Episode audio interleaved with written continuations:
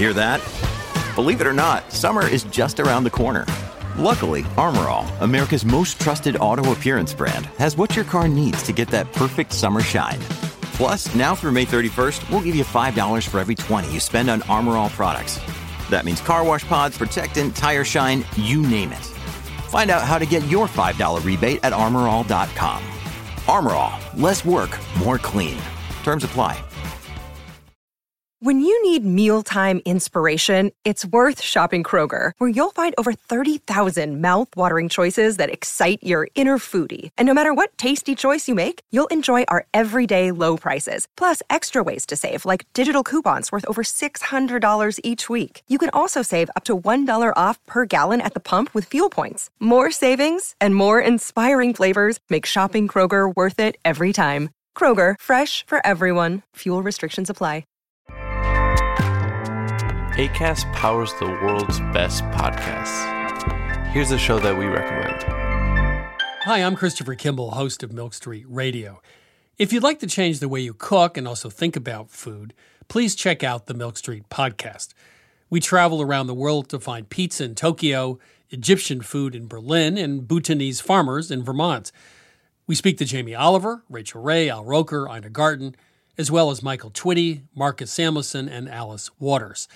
And we'll introduce you to recipes that will change the way you cook, from bright pink Tottenham cake to Afghan dumplings to shoyu sugar steak, and that one is direct from Hawaii. It's a whole new world of food right here on Milk Street Radio. Please check us out on iTunes, Spotify, or wherever you find your podcasts, or go to 177milkstreet.com. ACAST helps creators launch, grow, and monetize their podcasts everywhere. ACAST.com.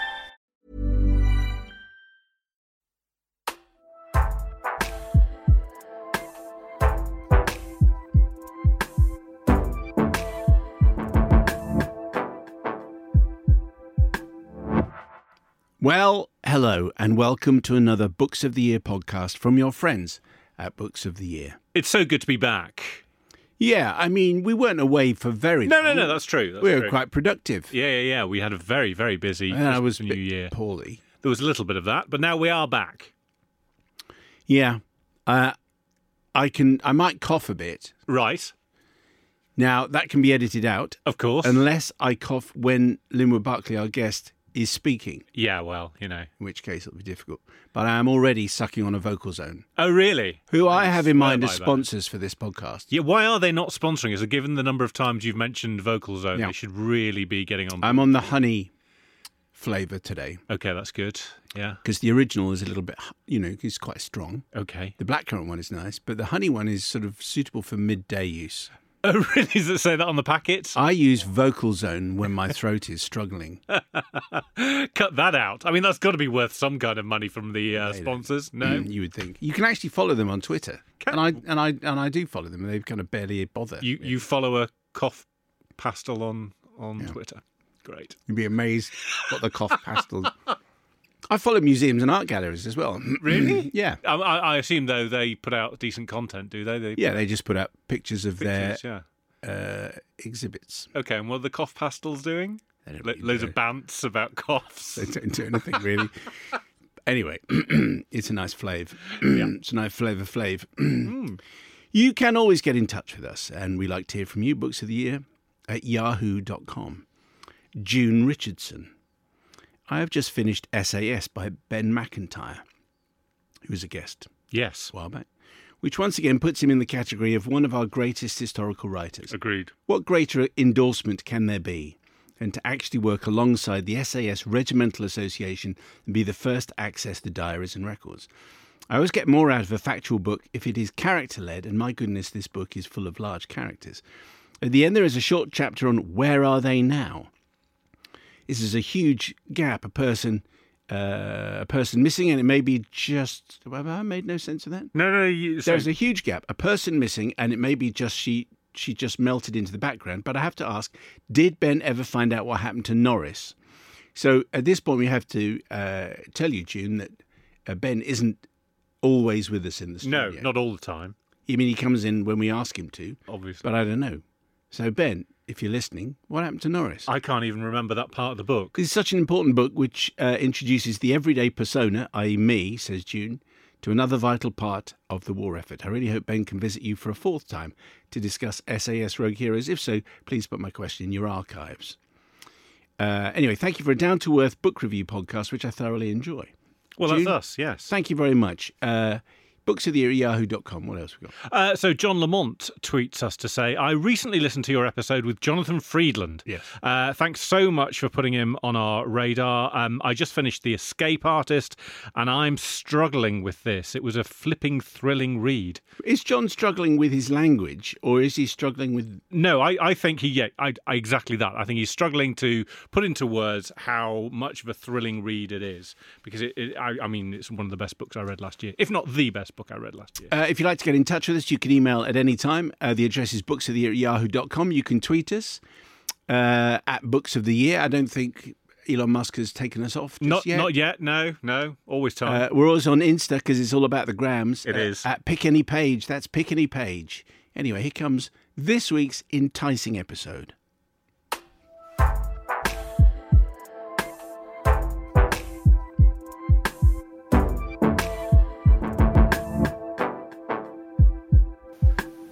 Okay, uh, books of the year. Here comes another one. It's another bestseller from Linwood Barclay. The book is Look Both Ways. Linwood joins us, I believe, from Toronto. Uh, hello to you, sir. Good morning. Well, it's probably afternoon for you or whatever it is, but uh, hello, I'm in Toronto. And how and how is it in Toronto? Have you shot any more balloons out the out of the sky today? Uh, they did one over just just inside the U.S. border from Canada yesterday. They shot one on Lake over, over Lake Huron, not too far from where we used to have a place, and then that was the third one of the weekend. And uh, so it's my theory that I posted on Twitter yesterday was that it's Uncle Martin from the My Favorite Martian show of the early '60s. I think it's him. Does the thriller writer in you, Linwood, when something like that happens, I mean, all of us, what? Inc- it's ridiculous. In 2023, we're talking about spy balloons being shut out of the sky. Is there part of you that wishes you'd thought of that? Well, not necessarily thought of it, but it certainly does capture the imagination. I mean, what what I was thinking about yesterday was the was sort of the post shoot down, and if there were some sort of a race between whatever you know nation had put it over the over the U.S. and then the U.S. authorities scrambling in a hurry to find it first, and what is in it that's so important that they have to find it first, and maybe it's not anything that anybody's even considered. You know, so your mind starts working that way. It's not so much what got it there; it's what happens after it's dropped. Right. I'm intrigued now. I'm just going to. yeah. yeah. Well, and maybe we'll never find out, Linwood. Maybe we'll never find out. But um, I don't know. I got a feeling we'll get a hint of it, um, and I'm sure that the very first one, the big balloon that they brought down, that they're reverse engineering the, the hell out of that one to find out what they can about uh, how the Chinese are watching and so forth. And I'm sure that it's, you know, I, I you know, I uh, to hate cliches, but it's sort of proverbial tip of the iceberg. How many balloons are over other countries?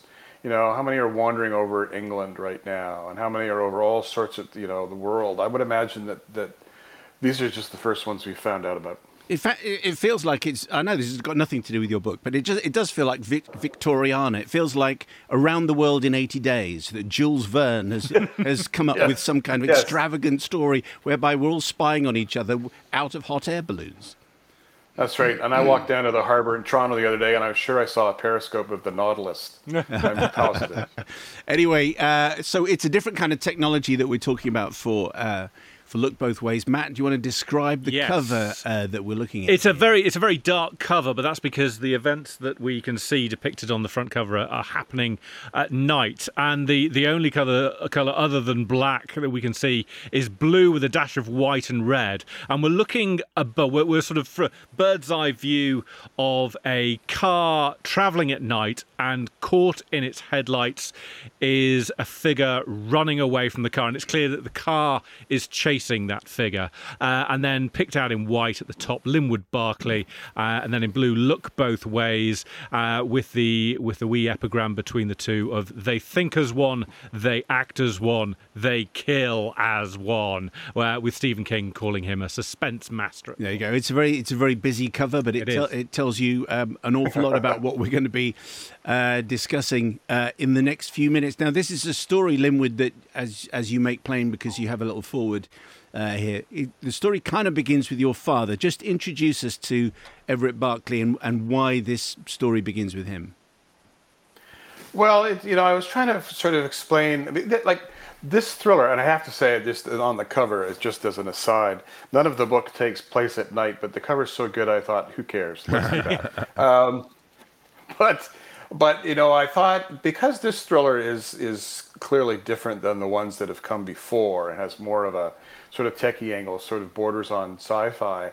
I felt perhaps a slight explanation was in order, and the first thing I wanted to explain was how I've just always loved cars, and have grown up surrounded, grew up as a kid surrounded by car imagery because, and as people will find when they pick up this book, on the title page there is this beautiful illustration of a 1959 Cadillac that is so precise and so beautiful that you'd think it was a photograph, but in fact it's a beautiful airbrushed rendering of a caddy that was drawn by my father, who was uh, worked in advertising and was a commercial illustrator. He and so back in the 1950s, primarily and early 60s, over here in North America, if you were to look at a car brochure, the the the, the car ads in Saturday Evening Post and Life and Look magazine, all of that, and if you saw an illustration of a car, there was a very good chance that my father drew it. That's what he did, and so you know, we were always.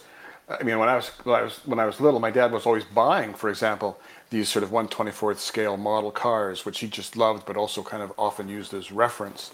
And we'd be going to dealers and looking at cars, and he'd be taking all sorts of photographs of them, so that when he did his illustrations, they were they were at least began accu- accurately.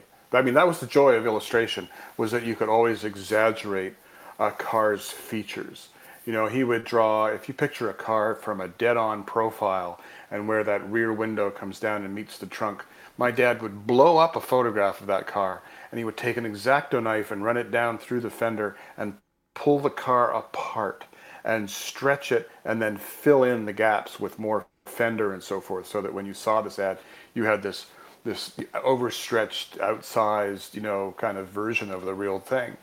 And so I so I, I grew up just loving cars, and and so when it came to uh, you know sort of present day and all this this business of switching or the move towards autonomous vehicles, self-driving vehicles, I thought I think that could go horribly wrong. And and as someone who loves cars and loves to drive, the idea of surrendering hmm. control completely to to this vehicle you're in doesn't appeal a lot to me. So that was kind of the, the sort of the beginnings of what would become Look Both Ways. Did it give? You've written many, many books, many, many bestsellers. Linwood. It must have given you a lot of satisfaction to put some of your father's art in one of your books. It oh, very much so, um, uh, very much so. I was thrilled, and it, and it was the one of my editor's ideas. Said, "What if we use that image?" And and because you know the the the novel is about these sort of futuristic little bubbly cars that are self-driving. Why do we have an illustration on the title page that my dad did of a 1959 Cadillac?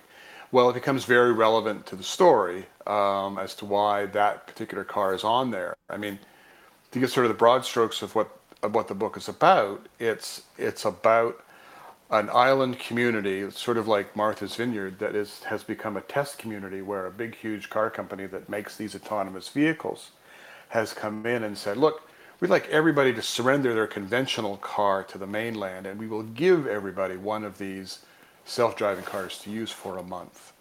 And the idea being that if every car on the road is one, you'll never have an accident because they all have a hive mind. They all talk to each other. They all know where each other is. And uh, there's one guy with one beautiful old caddy in his garage that he has uh, he has not surrendered, and uh, and and, a, and maybe a good thing too. So, Uh, just place this geographically for us, uh, Linwood. We're on Garrett Island. Um, Mm-hmm. ex- explain, you know, if we if we were on Garrett Island with you, what would it be like, and why why are we there? Well, it's a big island. I mean, it's big enough to have, you know, a, a, a sizable town and some little satellite towns, and there's an airport and so forth. Let's say it's very, very similar in some ways to, to Martha's Vineyard, which is off the coast of Massachusetts, off from Cape Cod, and and that was kind of my thinking. So it's a big enough, it's a big enough area that it really is a large community where you where there'd be a, a, a small mall and there would all this stuff, but it's still cut off. So it's still if you want to get to the mainland, if you want to go to Boston, then you've got to drive and get on a massive ferry and get taken across to get to it. So there's a sense of if something were to go wrong, and if say the island were to be sh- shrouded in fog one day, whatever, it's really going to be hard to get away. And that, when I started thinking about this book, that became critical to me. At one point, I was thinking about setting the book in some, you know, mainland sort of community, and I thought it's that, that it didn't work for me because I needed this sense of containment, of a place that, that first of all would be a great place to run an experiment, uh, you know, a sort of technological one, but was also be a place where if things went horribly wrong, it would be very difficult to get away. You've you've touched on things going wrong, uh, Linwood, and given it's on the front of the book, they think as one, they act as one, they kill as one. I think we can dig a little deeper into what what is Yeah. what is going wrong with these with these self-driving cars. Yeah. So as I said, uh, you know, I'm, I, and every time there's a story in the news anywhere about self-driving cars running amok, uh, everyone emails it to me, and I'm thinking, well, this is great, but the book's done. But it's re- very interested to read the story. Just the same. But I thought, what would what would happen if you know, they, the, the, the cars, this particular car, which is called an Arrival, made by the Arrival Corporation. And these cars are programmed in a sense, sort of, they have a kind of underlying uh, philosophy, which is to do no harm. So, you know, we're going to be dri- we're going to drive carefully. We're not going to run people over. We're going to be very cautious. That's the, all geared into the programming. And what if there were a virus that got introduced into this whole network for these vehicles, which basically turned that principle upside down? And, and instead, it was instead of doing no harm, it was basically do as much as you can. And so, what happens when this virus is introduced into this this system on this huge media day to to show off how you know this brave new world of these new cars? This virus gets into the system, and all the cars suddenly essentially become homicidal. It would be like being trapped on an island with a thousand Christines, and and so that's that's kind of the is how things go go terribly wrong. Is this kind of is it industrial sabotage? What is it? Is it just a glitch? But all the cars are suddenly have just adapted the absolute opposite of their sort of the programming that this is instilled in them. And obviously, mayhem ensues, uh, Linwood, and we as a Yes. reader, we have enormous Much mayhem. enormous fun, enormous fun following that mayhem. And it reminded me, it's part of the reason I, I enjoy your books. I remember reading Elevator Pitch, and I had the same thought as I was reading that one, which is. Um, and I'm yet again going to quote from uh, West Wing, uh, which is one of my favourite TV shows, in which, and again, I'm going to forget the name of the character, but one of the characters basically says, The thing that keeps me up at night is not the nuclear bomb in Times Square. It's the 99, 99 cent things going wrong. When something that you absolutely rely on, that is always going to be the same, the mundane things of life, when they go wrong, that's what you should really worry about. Now, I think in, in The West Wing, he's, he's referring to uh, beef burgers or something like that. But obviously, with, with Elevator Pitch, we were talking about people being killed by elevators. And with this, it's being killed just by something that we just assume everything's going to be all right. Is that at, the, at the heart of what you're wanting to do with these books? Take something that we all rely on, that we all think is uh, wonderfully benign and is always going to be on our side, and turn it on its head. Yeah, very much so. I mean, you, as you say, you referenced elevator pitch, uh, which was about a guy who was uh, finding a unique way, kind of a different kind of serial killer who was wiping out people in Manhattan by sabotaging elevators. And I'd like to think that that book did uh, for elevators what Psycho did for showers. to take something that you use every day and never even think about and suddenly turn it into something very menacing. And I love that idea, that concept. I mean, there are plenty of thrillers about, oh my God, you know, there's a nuclear bomb on loose, we got to find it, and all sorts of these sort of overblown, no pun intended, sort of mass things. But it is the little things that I think scare us, whether it's, you know, bugs in the house or not, you know, like the creepy crawly kind, or or or a car, a simple car, is taking those and, and somehow embodying them with with evil. You know, I often I, I've often described um, look both ways as, and in some ways the model for it for me in my head was I thought think Jurassic Park, but instead of dinosaurs, it's self-driving cars. Oh, you are yeah. on an island and you cannot get away, and you are surrounded by these things that are out to get you. And yeah, so I do. I think that there's um, we have a tendency a lot of times with thrillers to really think huge and globally, and it's, it's some sort of massive catastrophe.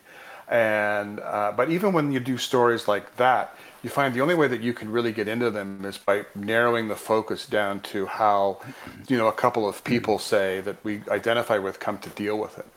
And and you know, i've said for a long time the kind of other the other the sort of other thrillers that I have written. Um, you know, uh, we may worry about global warming and we worry about who's flying those balloons all over the place, but the things that keep us up at night are, you know, it's three o'clock in the morning and my daughter's not home. You know, like why why is she not here? And that, or or it's you know four o'clock in the morning and it's like, am I going to lose my job? You know, they're laying everybody off. If we do, are we going to be able to survive? How are we going to pay for the mortgage? And those are the kinds of things that scare people and they're the kinds of things that I like to tap into. I think it would be fair to say also, Linwood. I, mean, I know you, you, you were a journalist before you became full time uh, novelist. I think on the Toronto Star, is that right? And um, yes, uh, and so I, I, find that fascinating, just from a discipline, from a writer's discipline uh, point of view. But I wonder because you're a satirist as well. It, this book is funny I think, as well. Uh, you know, and even though it doesn't, maybe from the way we described it with cars killing people, uh, it's not funny. But it, it, put me in mind of a film, uh, a 70s movie called Death Race 2000. Oh, yeah. Uh, and oh, yeah. Uh, where where the idea is to run people over and score points. And although that sounds utterly horrific, it is also funny. Um, and is that something that is just you just find comes out in the way you write, or do you have to fight it, or do you like to put more in? I don't know. I'm intrigued. Well, it's funny. It's it's kind of it's kind of changed over the years. First of all, I'm always interested when people say that the book is funny, because it has it doesn't occur to me that it's funny, but I think that I do have there's a kind of in the way that I write in the way that I think, there's a kind of built-in level of sarcasm and smartassery yeah, or something. That, that, that, that's kind it. of kind of that's kind of where it comes from, or, or a sense of the bizarre. I mean, when I, um, I mean, for you mentioned the Toronto Star, where I where I worked for 26 some years before leaving, taking an early retirement to write books full time, and for the last 14 years of that, I was writing. Uh, I was a columnist. I was uh, I was allegedly a humor column and and satire and so forth and so on. And I always have to say allegedly because it doesn't matter what you, you know, if you write something in a newspaper, um, people will just always believe it's true, even if it's the most ridiculously outrageous thing ever. And I mean, very quickly, I mean, one time I wrote about places to send your kids for summer camp, and I suggested sending them to the that one-time Russian satellite, the Mir space station. you know, send your kids to send your kids to Mir space station camp. I said, but if you send them, you know, dress them warmly because it's cold in space, and send them up with a lot of duct tape because there's holes in the hull and things falling apart.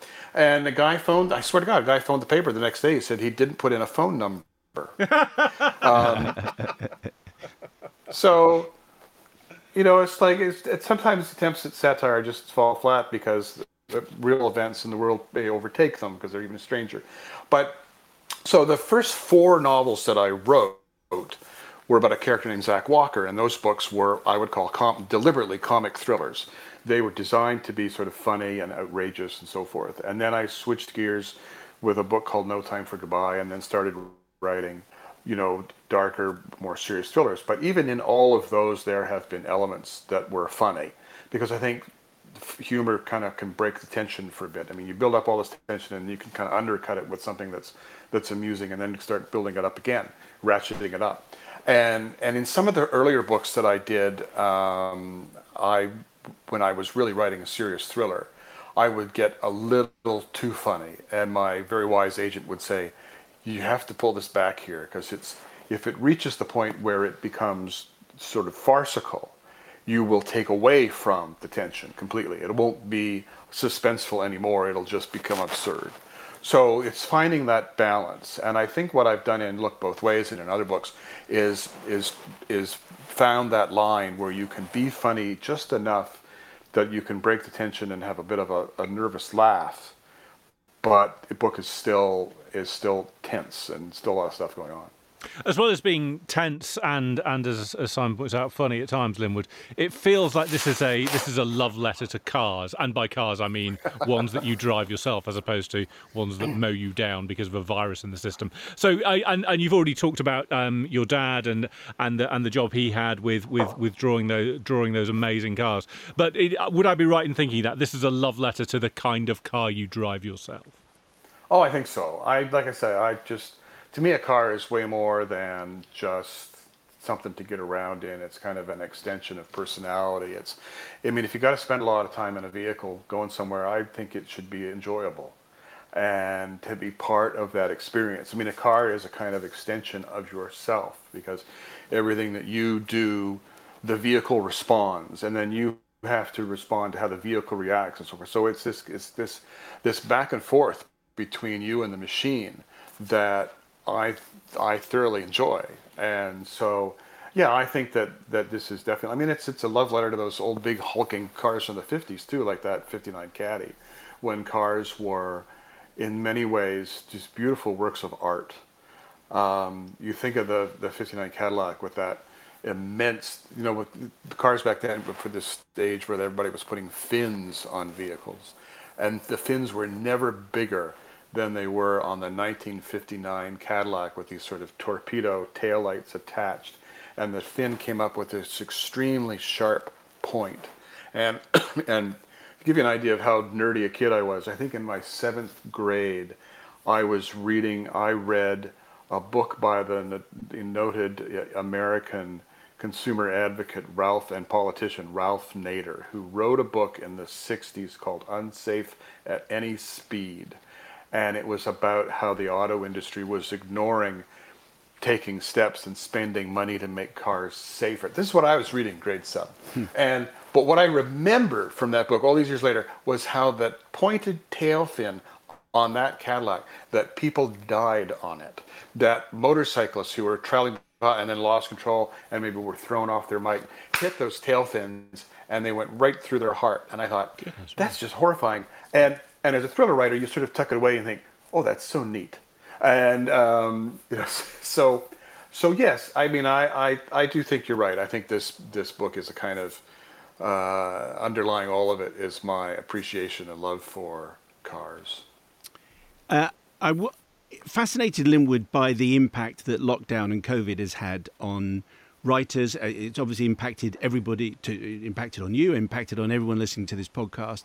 A lot of the movies and the books that we're getting now are either inflected by uh, COVID in some way, or the publication has been delayed because of COVID, or you've written twice as many books, or uh, whatever. and you said that this book was a bit of a departure. And I, is this in any way due to the fact that our lifestyles changed for two years? Well, the thing is that Look Both Ways was actually written, I think I wrote this book four years ago. And, and I had this idea to, for it that I really, and in fact, I wrote it first as an original screenplay. I just wanted to take my hand at writing a screenplay. And so I wrote this as a, as a movie first, uh, probably f- almost five years ago.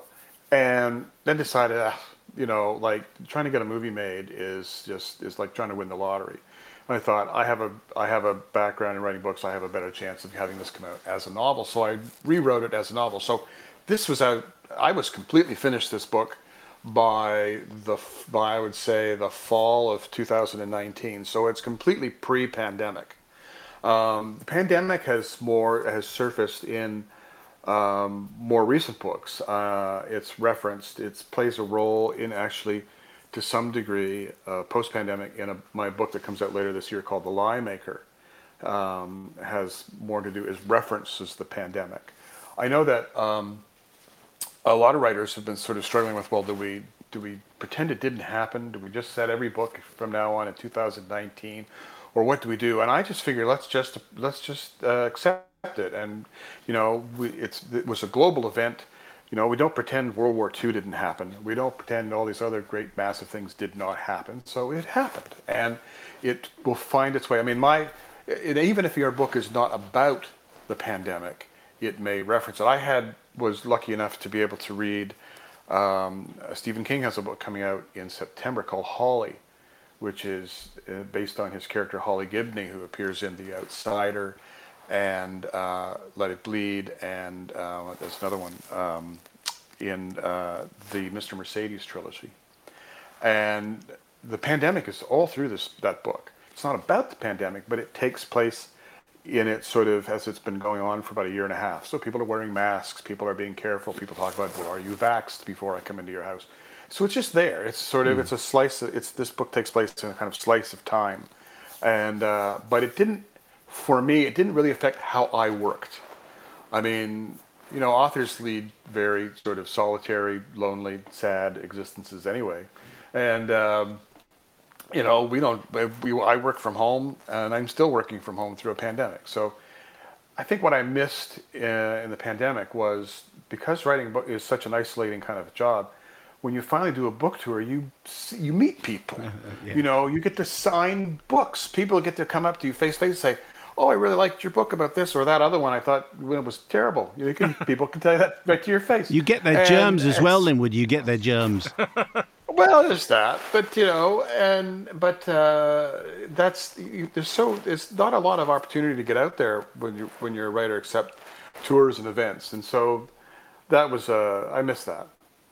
So the the premise for this book, obviously, Linwood, is the self-driving cars are out to kill you, and, and, and all of that. And you've spoken about how much you love cars. I wonder whether I could put a sort of contrary view, which would be that I I wonder whether in 200 years from now we're going to look back at our use of cars, and and in, in particular, not just you know because of the impact it's had on the environment, but also you know the number of deaths caused by cars. Are are we going to look back on on this this clear obsession we've had for the last fifty years with all of us having a car? And wonder what on earth was going on there. Maybe not our generation, but perhaps generations in the future. Well, I think that first of all, you're uh, wonderfully optimistic that you think we'll all be here in 200 years. yeah. Oh dear. you know, you know, I mean, I'm not sure I sh- I'm not sure I share your your wondrous optimism there, but I don't know. I think that I don't really think that necessarily. I mean, I think that we have the potential in the future to have vehicles that are are less polluting and are more are kinder to the environment, and so we're working through a stage. People were, you know, whether it's 100 years from now, 200 years from now, presumably people will still want to move from one place to another and they're going to have to do it somehow, whether it's through rail or whether they fly or whether and all pretty much all of those, every mode of transportation impacts the environment in one way or another. Even if it's you know light rail that doesn't pollute, you still got to lay down those tracks and carve out a path through the landscape. So I'm not so sure that that's what would be the case. I think it's more likely in 200 years we'll look back, we would look back nostalgically and think, boy, I wish I could have a Miata today, you know, and nip around and drive past all the completely destroyed landscape after the aliens got to us. I don't know. You know, just the aliens arrived in the balloons. That's yes. what we'll discover. Yeah. That's right. The aliens came in big, massive balloons and killed all of us. But boy, I wish I still had that Ford. You know. Sylvia Carmichael, one of our listeners, uh, Simon and Matt. I wish I had discovered Linwood Barclay years ago. I have just started reading Too Close to Home. I can't put it down. We'll have to go back and read all of his books in order now, and we will be up until the wee small hours reading, no doubt. Is there an order that people should read in Linwood? The only time I think it really matters about reading the books in order, perhaps, is um, well, no, no, Time for Goodbye, which was a big hit breakout book for me. I did write a sequel to that seven years later called No Safe House. So you might want to read No Time for Goodbye before No Safe House. And then I did write what I would call the uh, uh, referred to as the Promise Falls trilogy, which was three novels which basically encompassed one big story. And those three books, in order, are uh, Broken Promise, Far From True, and The 23. I think those are definitely books that you would want to read in order. But all of the others pretty much are, are standalones. I mean, the very first four novels I wrote, the sort of comic thrillers about Zack Walker, I think they're kind of interesting to read in order because there's a kind of evolution to the character, um, and they do kind of kind of go in a sequence. But even those aren't necessarily critical. But I think of all of them as the Promise Falls trilogy that you'd want to read okay. in order. The rest, jump in wherever you want. Um, Rob W says Lee Child's Reacher Michael Connelly's Bosch uh, making successful transitions to the small screen. Are there studios or producers adapting any of your books? And then Rob says, I'm currently reading Take Your Breath Away. So there's always, oh, well, first of all, two things have been made, um, in, but you know, a lot of people may not have seen them. Uh, my novel, The Accident, was made into a six-part TV series in France, and I think they did a really nice job of it. They really stuck to the story, and uh, and I think they did. I think it's a good. I think it's a good good show. Um, my novel Never Saw It Coming. I wrote a screen adaptation. I wrote a script for that, and that got made in Canada, but I don't think it's never really broken out beyond Canada. But it's it was uh, we got Eric Roberts is in it, and Emily Hampshire, who people may know uh, from Schitt's Creek, who uh, Stevie, I think her name was, who ran the motel, who was the manager. She they star in it, and I wrote this. I wrote the screenplay for that, and a friend of mine, Gail Harvey, directed it, and it was made here in Canada. And I think they did a really nice job of that. Um, and so, and the other ones there have been, you know, the the the, the Promise Falls trilogy that I mentioned, that was in development for almost five years, and I was attached to it. I was wrote umpteen drafts of the pilot episode and how it would go together, and then that finally died, and and then there have been two attempts to make Trust Your Eyes to bring that forward. The first was uh, Todd Phillips, who made The Joker, was assigned as director. There was going to be a movie, and then it wasn't. And then Martin Campbell, who directed two of the Bond movies and other things, directed Casino Royale. He wanted to make it into a six-part series and wanted me to write all the episodes. The producer did, and I worked on that for the better part of a year. And then that died, and it's just you know what a dispiriting like, world. And, It's like it's like I mean I spent and the last couple years I wrote an adaptation for my novel Fear the Worst, which you know there was a lot of interest in. Um, Jason Priestley wanted to do it, uh, you know, and so forth. So, but what I've learned is that when you have a book contract, the book comes out, which is really not the way things work in the movie business. You know, so much time is spent and energy is spent on trying to get something made. And there are so many moving pieces, like can we get a director, can we get the money, this guy wants to be the star, now he doesn't want to be the star, you know, or somebody else making a movie like this. Like it just there's so the the, the people who represent me in, in LA for options have said it's a miracle anything ever gets made. And I understand that now. And the idea of actual, actual script writing, screenwriting, I love it. I just love it. You know, you just kind of it's distilling a book to its essence. You just here's what people are doing and here's what they're saying. And there's no backstory, there's no, you know, inner monologue. There's and it's just so it's so sort of pure and I love it. But it's the all the other stuff of 900 people weighing in and think, well, I think it needs this, and I think it needs this, and then you know, they say we really think we should do this, and so you rewrite it, and then you, it comes back to them, and they think, oh, you know what? I think it was better the first way. Maybe we shouldn't have yeah. done that. And then you, no, seriously, I had that last year, and and that's when I was working on a project for which I was had agreed to do for, on spec for a while, and when that happened, I said, I'm out, I'm done. You know, I know I'm not just done. And and so it's the actual work of it I really enjoy, but there's so much else about it that I don't, and so if there are, I mean, I have a, a couple of things right now that are optioned, um, and another one that uh, people are kind of sniffing around and curious about, and will they happen? I don't know. I mean, I tend no longer to get when I first started doing this. I mean, going back to like 2004, when my first novel came out, first novel came out, and the, some producers said they were really interested in it. I thought, well, I guess we should go out and buy that Mercedes today, you know, and and and nothing came of it. And, and so I've learned now that when people want to option something, it's like, yeah, whatever, fine.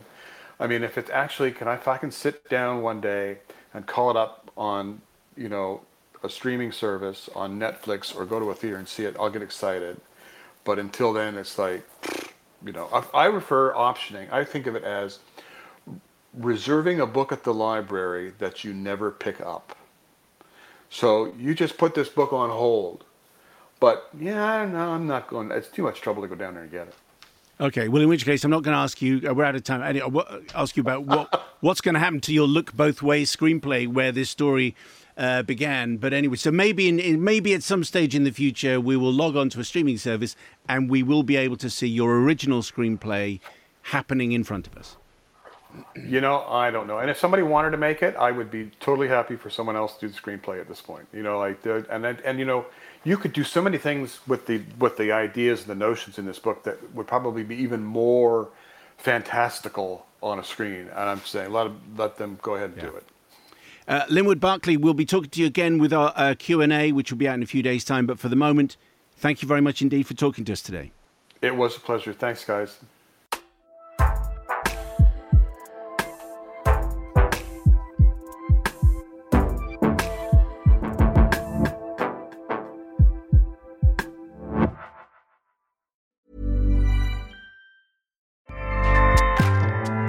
ACAST powers the world's best podcasts.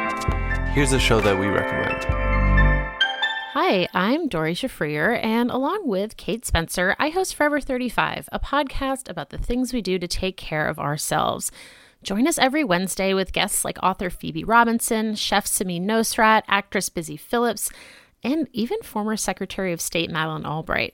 On Mondays and Fridays, we have mini episodes where we answer listeners' questions on everyday problems like how useful a butt mask really is, how to deal with a petty friend, or how to relax after a long day. So join us Monday, Wednesday, and Friday on Forever 35, where we're not experts, but we are two friends who like to talk a lot about serums. ACAST helps creators launch, grow, and monetize their podcasts everywhere. ACAST.com.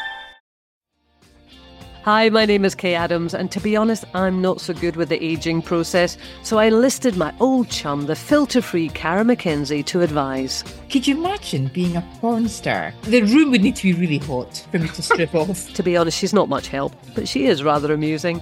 And along with some great guests, Jo Brand, Andi Oliver, Anton Du Beke, Ruth Langsford, and Craig Revel Horwood, darling, we are learning how to be 60.